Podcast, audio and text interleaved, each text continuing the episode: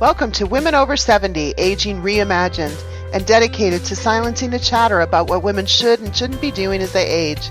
Here to bring you stories about women in their 70s, 80s, and 90s, women who are leading inspiring lives that make a difference to themselves and others, are Catherine Marino and Gail Zelitzky.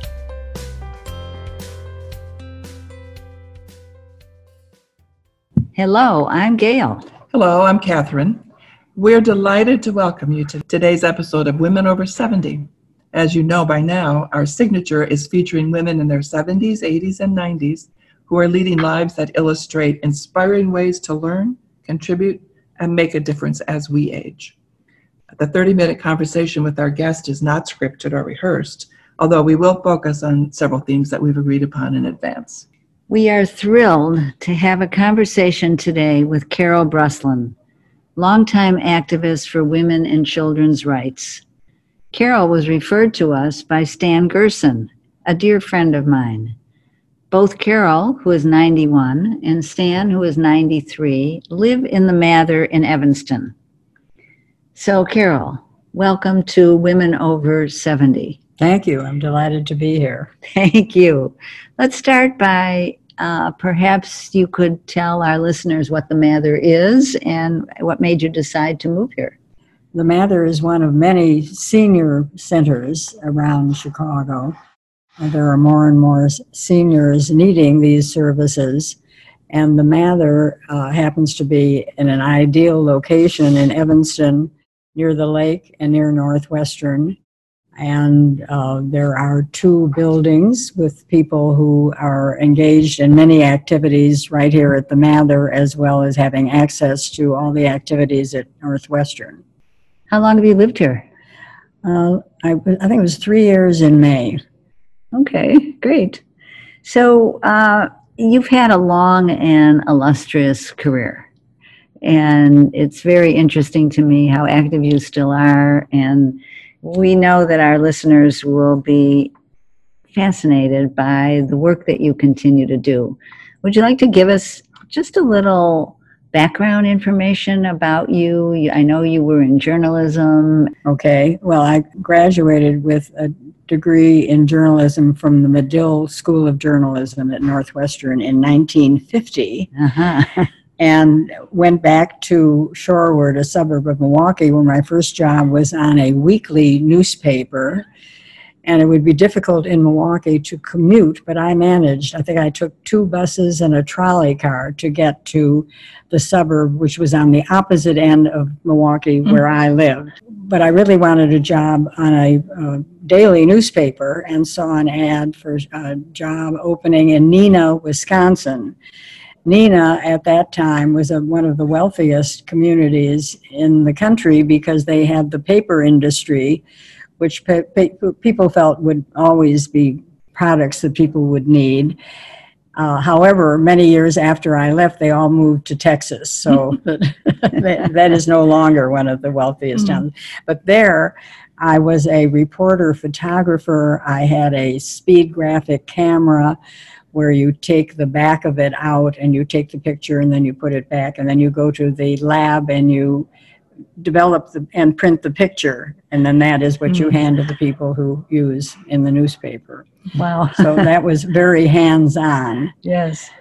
And then after that i met my husband on a blind date in chicago uh, through a friend from northwestern and uh, moved back to Milwaukee and then got married and moved to Chicago and had different jobs in public relations. I represented South Center Department Store where we uh, had a guest uh, who turned out to be Minnie Minoso. And this man took me to Minnie Minoso's, and he was, I will never forget, in in a bed with a white sheet over him. Oh my! And we signed him up, and he was part of that promotion. Where was the Southside department store? I think um, six, well, all those stores that are all those streets 70 60 something or 40 something 40 okay. something south yes is where they it's they probably not were. there anymore I, i'm sure it isn't and then after that when i after i got married uh, oh should I go on? Please do. Tell us more. uh, then, uh, when my youngest was in uh, kindergarten, I got a job uh, and doing a publication for uh, General Binding Corporation, the the internal house organ is what they're called. But I came back and and so that I my daughter could be there for lunch. I went back and forth. I lived in Highland Park. This was in Northbrook, and I commuted back and forth so that she in no way had anything less than her brother and sister had had just because I was working. Mm. And then, let's see, what after that was, uh, did I write this down? You did um, public relations for the Music Center. of Oh, North right, Shore? yes, that was wonderful. That was very, very interesting. That place is still there in Winnetka on Green Bay Road Yes. and uh, learned a lot about music at that point. The music center of the North Shore. Correct, Mhm. correct. And then somewhere along there, I can't remember exactly, I worked for the National Organization for Women as the press secretary for the Equal Rights Amendment, which of course was extremely interesting. So, so when were you doing that? When was the Equal Rights Amendment? In the 70s? I'm trying to think of where the sequence. Was this early on in the? In the Yes, well, it was when they were trying to get an equal rights Mhm. amendment, which interestingly Yes, enough, yes. they passed. Yeah. Finally, Illinois finally passed it. I don't know, I, I, I really don't know when, It was at least thir- about 30 years ago. oh, I at think least, so. Or more. Yes, yeah. absolutely. Um, anyway, that was, uh, very Well, interesting. What, what drew you to that? How did you get involved with, with the National Well, I was, Organization? for well, Women? I, w- I heard that there was a, that they had an opening because the, uh, one of the publications, the, with the paper industry, that, uh, stopped being published. And so I was looking for a job Mm. and I think I must have seen an ad that the National Organization for Women was looking for a press secretary. Mm. And then, but their big job was to uh, get the Equal Rights Yeah. Amendment passed, which uh, was interesting because Governor Thompson was willing to pass it, but the his lieutenant governor, who then ended up in jail, and I was that was kind of an interesting twist, was against it, and that's why Illinois did not pass I the see. Equal Rights Amendment, which I say they did years later. Mhm. Uh, and- Years later. Right. And then I was an editor for National Racquetball, which was a, a popular Mhm. uh, sport. Have you either one of you? Oh, you've played it. Yeah, Yes. it's a very good sport. And um, that was fun because I went to a lot of tournaments and that sort of Hmm. thing. So with Paper Trade Journal, which was in there somewhere, I went to um, a newspaper where newspapers were newsprint was being made. Uh, paper mills is Hmm. what I covered on that beat. So um, anyway, it goes on and on. So you, you had uh, three children while you were working? Right, Yes. Right. Well, as I say, the, the, fir- the first, by the time I, yeah, they were in high school, I think, at the point when I took the, the first job out of my home. Mm-hmm. But the youngest was in kindergarten, and as I say, she would come home for lunch, and I would come home and, and You'd go back and forth. Right, right. And, and so when did you become interested in uh, children's affairs and, Well, when I worked for the Ounce of Prevention Fund, uh, my beat was all of the agencies that they sponsored at that time. There were Mhm. some on the west side of Chicago. There were uh, some in, in uh, various places in Illinois. And as I saw how interesting it was working with children, I thought it would be fun to start doing something rather than covering and writing about something. So that was what made the switch, really. uh-huh. And, and um, then you did something with early childhood. Right, uh, right. for Well, the I, Family then I got Network? the master's degree in early childhood education. After, uh, I think you said you wanted to do that so you would know more about the work that you were doing. right, and then inform also, I after having done that, I decided I really wanted to actually do it rather than just re- write about it. So I became an early childhood educator for Family Network, which was uh, a place in Highland Park where families could drop in. These were not working mothers. These were the opposite. These were stay-at-home mothers who wanted the company of Mhm. other young mothers at the same time that their children could be playing with other Children. children. Mhm. And so I was uh, one of the teachers at family network, and that was that was wonderful. Wow. So you stayed in Highland Park all those years? Right. I was in my house for 59 years. Uh, and uh, and then as they getting involved with the Highland Park Highwood Home Child Care Association, I also uh, did newsletters for them and, and publicized our work so that encouraging people to use uh, home child care, but it was licensed so they knew that the quality was good. right. Did people pay for that service, or was this, uh, uh, No, they didn't pay for our service. They paid the person who was Who- yeah. offering the home child Yeah. care. but not the service? or Correct. Not the Correct. coordinator? Correct. We had one paid coordinator for the whole I thing. see. And then I Okay. worked with her. Mhm. You told us that you did a lot of travel when you were younger. Right, right. Well, my husband and I uh, traveled and all over Europe by car and bicycle. Bicycle. yes, we were, uh, we did bicycle trips in New England, France, and Italy. Mm.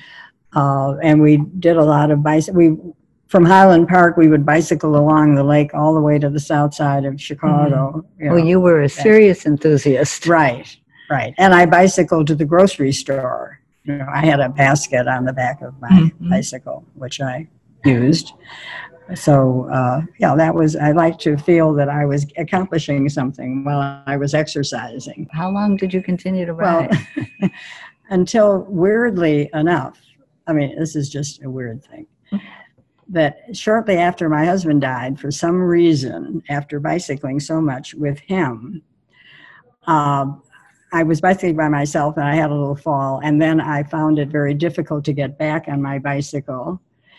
And, uh, Physically or emotionally? oh, totally psychological. yes. Right, completely. I would get on and I would pedal once and I couldn't do it anymore. I'm sure Uh-huh. that somebody would be able to analyze why all that happened. So that's when I, but since then I've done a lot of walking. Mhm. And here at the Mather, I, every day I walk over to the lake, which is a fabulous thing for people who are in a senior center like this, where the population is all the same. When you walk over to the lake in Evanston here, you see absolutely every age, every language, every Mhm. color, every ethnicity. It's, it's a very important part of my life to be over there at the lake every day. So Mhm. for our listeners who don't know Chicago, the lake is Lake Michigan. What did I say? Mich- No, you you just said the lake. Oh, Uh, oh, so- oh, oh, I Because see that's what you're how we saying. all We know it, right? that's Lake Michigan. Right. But of course, is, is there another lake of any No, no, importance? it's the lake. right. Yeah. So you walk every day. That's great exercise. Right, and it psychologically, that is an, a critical part of my life. And then another thing that's interesting when when walking over to Lake Michigan is that the Northwestern campus is there, Yes. and very often you see groups of, of families who are there with the uh, first the guide, Uh-huh. the student guide, Oh. who's explaining all of that, and it just it, it means so much to me when I remember that I had been a student there. As I look at them, and I think these are the potentials who are going to be doing the, the same thing, and I hope they have as wonderful an experience as I did. My first image of Chicago was uh, at, right here at the, at the Northwestern campus, and I thought that was all. I thought that's what Chicago was. and then I was when I moved here, I didn't. Uh, I thought I would buy a brownstone there. Well, yes. Then I had a reality check, but oh yes, that's very expensive property. yeah, it's just beautiful around here. oh, it It is. is. It's- Absolutely. Yes. I used to ride my bike Oh, you did. from Skokie, Evanston, all the way down to the lake, and oh, then so what did you? What route did you use? You were on down. Church Street Oh, all the way. uh-huh. And- and, you found that perfectly safe. Perfectly it- safe. Oh, that's good. I You're enjoyed here. it very much, right? And then along the lakefront Mhm. and into the Northwestern campus. Okay, well then you know I what, what I'm talking like about. it's yesterday. Yes, Yeah. I miss bike riding. And then also walking into Evanston is fun because of the variety of people in Evanston. I had lived in Highland Park, and now you know uh, there's such a an ethnic mix Mhm. right on Davis Street. Yes, just in a- Evanston. Uh, walk two blocks away, and there's a total Mhm. mixture of, of uh, ages, Mhm. colors, languages. Right. So let me ask you. You um, you obviously have a very, very positive outlook on life. Thank you. And to look at you, our listeners can't see you, but they will be able to see a picture of you. Our, to look at you, nobody would believe that you are 91 years old. So it's walking, it's socializing with people or seeing people and Mm. socializing, I guess, here at the Mather. And wh- what else do you can do? Do you Well, I, th-? I think the most important thing is is this is very corny and obvious, but to have your mind on something other than yourself. It can be other people, and the Mather gives you wonderful opportunities. You you become friendly with someone, and then they have a problem, and and you're there to to help them. Mhm. uh, or it could be other things like books. There, I mean, like everywhere, there are all kinds of book groups that you can get involved in, or it could be uh, political issues. It's fun at the Mather. There are there are people. Uh, there are some people who've been very active in politics over the years, and so you see them in the elevator, and you talk about who you're, who, which even Which right now, Yeah, which which- of the political candidates they're, uh, you know, they're supporting. So I, I think the whole thing is it just you you you absolutely cannot think about yourself, which is easy enough to say if you have good health, which is a matter of luck. Mhm. Uh, and uh, so far, I, you know, I haven't had to focus, put the focus on myself. Mhm. Uh, and also, I think it's important to feel that you can do things by yourself, that you don't have to have a whole load of people around you at all times. Uh, that sometimes you can bring your dinner up to your apartment or go out on the patio by yourself. Uh, I mean, I think socializing is important, but it, I, to me, it, it, it isn't the number one Uh-huh. priority. So, what are some of the things that you do now to fill your days? Well, the, the most of, the thing that takes most of my time is a, a foundation. It's called the Trillium Foundation. And my husband, who was a lawyer, lived on our well, the street that we lived on. There was a woman who had grown up on that same street, never married, uh, and she uh, asked him to make a will for her. Well, he found that she had a, a lot of money. Is Lot a of zillion money. dollars. Huh? and uh, so then so he formed the foundation and um, i don't you know what the trillium flower looks like? It's a white flower Yes, in, in heard of wooded it, areas. yes, the front of her house was a complete mass of trillium.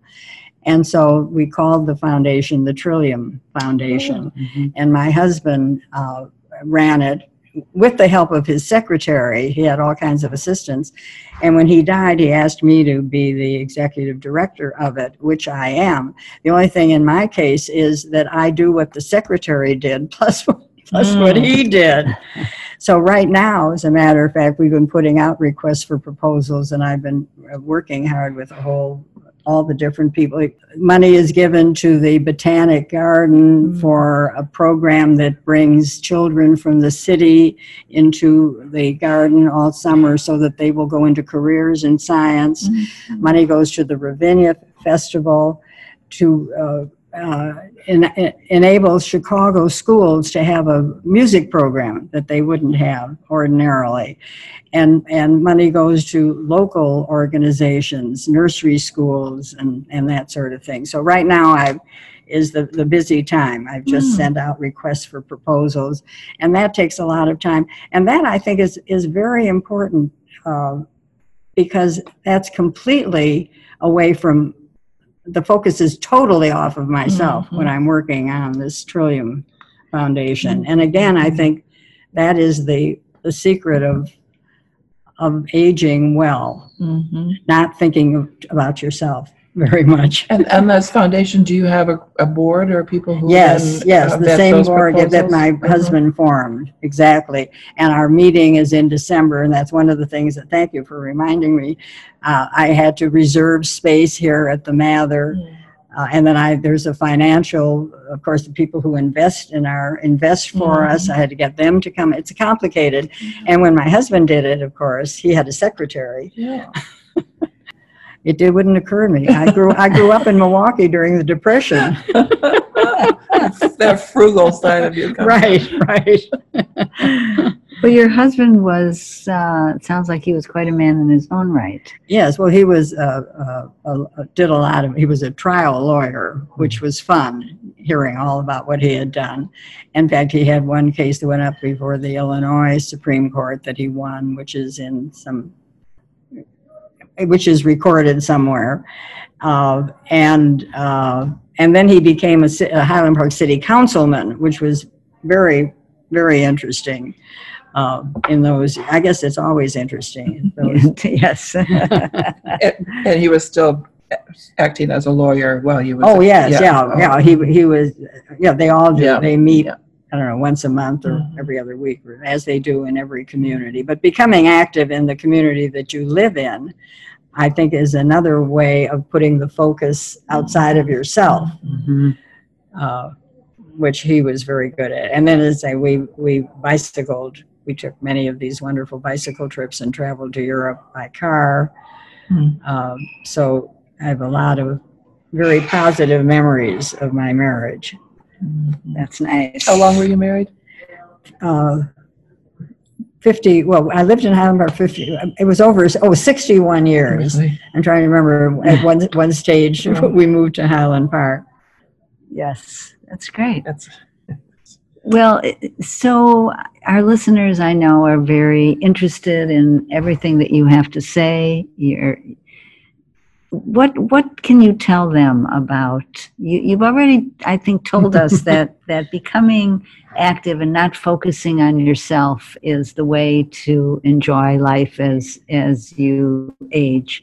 What what other things can you suggest to our listeners? Well, I think being open for new experiences is very important. That would include mm-hmm. being open for new friends, which mm-hmm. is something that you can do in a place like the Mather or any other senior center. Mhm. Uh, one of the most interesting is when you sit down for dinner and everybody talks about their grandchildren and their great grandchildren. And uh, again, uh, being interested in other people and other kinds of activities, I'd say, is, is the absolute. And then, you know, if you're fortunate, and that's just luck, your health. Yes. I mean, and, and I know people who can't do that because they have to focus on, you know, feeling better. Mhm. They have no control over that. It also sounds as if you have thought about your health your entire life, that you have done activities that further your well being. Yeah, that's probably true. And probably I was lucky enough to be able to do that. Yes. I'm, I'm very aware of the fact that so much of that is, is luck. And I have been fortunate enough to be able to be well enough to pursue all these these different things. Oh, and the skiing. Did I tell you about all the skiing? I haven't heard about skiing No, yet. tell us. well, we did that with our children. We would, and that was fun. We would take the train to uh, Denver Mhm. and then rent a car, and uh, and then we even then skied with grandchildren. Oh, fun. Skiing was not my husband's favorite sport, but he was a very good sport and went along. When our daughter was at the Sorbonne one year, we took the whole family and we skied in Europe uh, which you know was a wonderful memories for everybody. So I think that the key simply is to focus outward Mhm. uh, and uh, and take care of yourself so your health is good enough so that you can pursue all the interests. Do you have grandchildren? Yes. How uh, many? Well, we have, I have three children and five grandchildren. The oldest uh, is actually living in Seattle. Uh, he got a job with Microsoft, which was Mhm. very nice. He was always very smart. so, and then the next one also lives in, in Seattle, and she's a his sister. She's a yoga teacher, among other things. And then the next one has two daughters. One is a CPA with Price Waterhouse, which is amusing to me because I was always terrible in math. Mhm. And she came to visit me with her notebook, with her iPad, and doing all these things with all the other people on her team. That fascinated me, the, the era that we're living in now. And then her sister is at uh, is a microbiologist or just a plain bio. Anyway, she's a scientist and has had a uh, uh, has been working for BP in the summer while she finishes college. So does that take care of them? And then the next one, yeah, the next one is only seven. And But he's, what, what has he accomplished? well, he sleeps he sleeps over. He does Okay. sleepovers. That's a good thing. you so you a- another thing that you do that is not always common is you've stayed up with technology. You use an iPhone. You you have a computer in your house. Right. Well, I think that's Yeah. crucial if you want to be part of, of the world the way it is. Yes, yes, it is, and and it's a mindset that not everybody shares as they age. That's true. Well, Well, and another thing that was, uh, I, uh, I don't travel that much, but I did go to Japan um, several months ago, and I took a lot of pictures. And the fun of it is having it on the iPhone. I can sit down with people and show them my trip. Now that's something you couldn't do Right. five years ago, or, or I mean, that it's that's just fabulous. So you went to Japan a few months ago. Yeah, in May. Actually, about a year ago. It was May May 10th to 20. No, I just By yourself? Well, I was with uh, National Trust Tours, but I didn't go with anybody. I flew by myself from Chicago to Tokyo successfully. Yes. That's good. And uh, and then when I was there, I was by myself, but everybody, I mean, it was a very congenial, small, Mhm. congenial group. But I, I walked around in some of these cities on my own. Have you done that before? Uh, traveled alone? I mean, No. part of a group? But no, no. Oh, My okay. husband and I always Okay. traveled alone. And then I had gone to Croatia with a friend on a, a Road Scholar tour, which was very nice. This was the first one I did on my own, but I Mhm. found it was fine. This this travel group was excellent, and they were- had very good guides. It's, And it's interesting. One of our other guests, Cheryl, um, is leaving for China in a few Oh, days. okay. And she's traveling on her own. I mean, she's she's part of a group, but she's going by okay, herself. okay. She's going to have the Mhm. same experience, I'm sure. Yeah. People are, are very nice about including single hmm women. I think single men do it on occasion too. Yes. But uh, I, I had huge, with this particular travel group, I had huge rooms with huge windows, and I was thinking, and here I am. it was super pampered, but Wow. I managed. Oh, that's wonderful. That's inspiring to me. Yes, it Yeah, is very- very inspiring. And you are inspiring, Carol. And we are just so happy that you agreed to have this conversation with us. Well, thank you very much for coming and seeing me. It's been fun, reminiscing. Yeah, it's been fun to, to see the Mather. I've been hearing about it for such a long time. Yes. So thank you for joining us today. Our weekly Wednesday podcast is only as valuable as you, our listeners, find it. So please subscribe, and rate, give us a review, uh, re- and watch it wherever you wherever you listen. So please share your thoughts on the show, add to the conversation, provide feedback, and become an active participant in our Facebook community, Women Over 70. Invite your younger friends, your family, colleagues to join in. Our goal is to create an intergenerational conversation. And if you know a woman over 70 who would be a great guest, please recommend her to us. See you on Facebook and next week's podcast on Women Over 70 Aging Reimagined.